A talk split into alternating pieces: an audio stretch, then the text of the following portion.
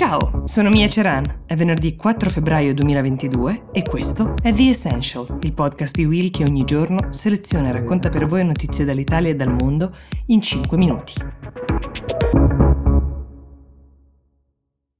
Sono sette giorni che svariate centinaia di camionisti, canadesi e non, stanno bloccando con i propri automezzi il centro di Ottawa, che è la capitale del Canada. Il titolo sbrigativo, che forse tra l'altro avete letto in diversi posti, soprattutto su internet, è Camionisti Novax bloccano il Canada, però come sempre la realtà è un pochino più complessa di così. Questo lungo ingorgo, che è ancora in corso, è un segno di protesta di tutta la categoria contro l'obbligo vaccinale che Justin Trudeau, il premier canadese e il suo governo hanno scelto di imporre per i lavoratori in generale dallo scorso ottobre. La protesta sta funzionando, non solo dura da svariati giorni, ma è riuscita a paralizzare una serie di arterie cittadine molto importanti e anche alcuni edifici chiave per le funzioni amministrative, quindi con chiare ripercussioni che ricadono sui cittadini e quindi grande pressione sul governo in queste ore per arrestare questi disagi. Non ci sono state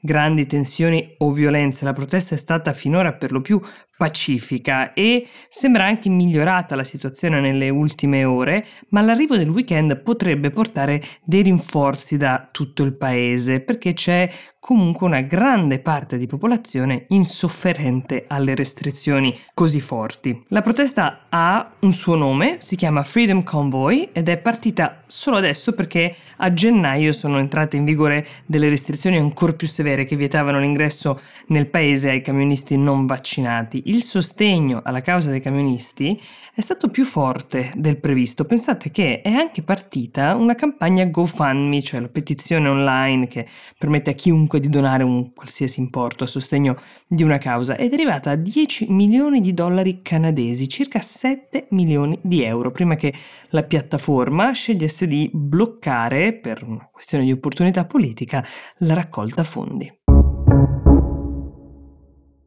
Jeff Bezos, fondatore di Amazon, eh, figura molto controversa e divisiva per mille ragioni, è di nuovo protagonista di una vicenda piuttosto curiosa. Il miliardario ha commissionato ad una società navale di Albasterdam, nei Paesi Bassi, il suo nuovo yacht, che però per raggiungere il mare dovrà attraversare dal cantiere un ponte storico della città che si chiama Königshavenburg, anche chiamato The Hef dai residenti, ed è un ponte storico che è stato inaugurato nel 1927 per collegare Rotterdam a Breda ed è stato parzialmente ricostruito nel 1940 dopo che un bombardamento di nazisti uh, durante la seconda guerra mondiale l'aveva danneggiato. Dal 1993 viene considerato monumento cittadino, insomma è un pezzo di storia a cui i cittadini sono piuttosto attaccati. Qual è dunque il problema? Che sotto questo ponte riescono a passare delle imbarcazioni fino a 40 metri di altezza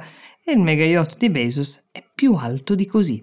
Però l'imprenditore e la casa produttrice ovviamente dello yacht non si sono fatti scoraggiare e hanno proposto al governo locale di smontare un pezzo di ponte per consentire il passaggio della nave. Più nello specifico ci sarebbe da rimuovere temporaneamente la parte centrale di questo ponte. Pare che la richiesta sia stata anche accolta, il che ha generato un'ondata di critiche soprattutto da storici e gruppi di residenti. Il portavoce del sindaco ha fatto sapere che comunque Bezos avrebbe pagato tutte le spese lui, sia per la rimozione della parte centrale che per la ricomposizione e forse, ha lasciato intendere, avrebbe anche lasciato qualcosa in più al comune, magari da devolvere in qualche progetto utile per la cittadinanza. Neanche a dirlo, l'indignazione è principalmente causata da questo atteggiamento un po' padronale, diciamo che a volte sembra trapelare da questo tipo di operazioni condotte da uomini molto ricchi e come quasi sempre succede con le notizie che contengono storie di grandi ricchezze e di lussi, l'interesse dei media, noi compresi, e di chi le ascolta è sempre piuttosto alto. The Essential per oggi si ferma qui, domani è sabato, la puntata la fate voi con i vostri spunti, scriveteci a essential-willmedia.it.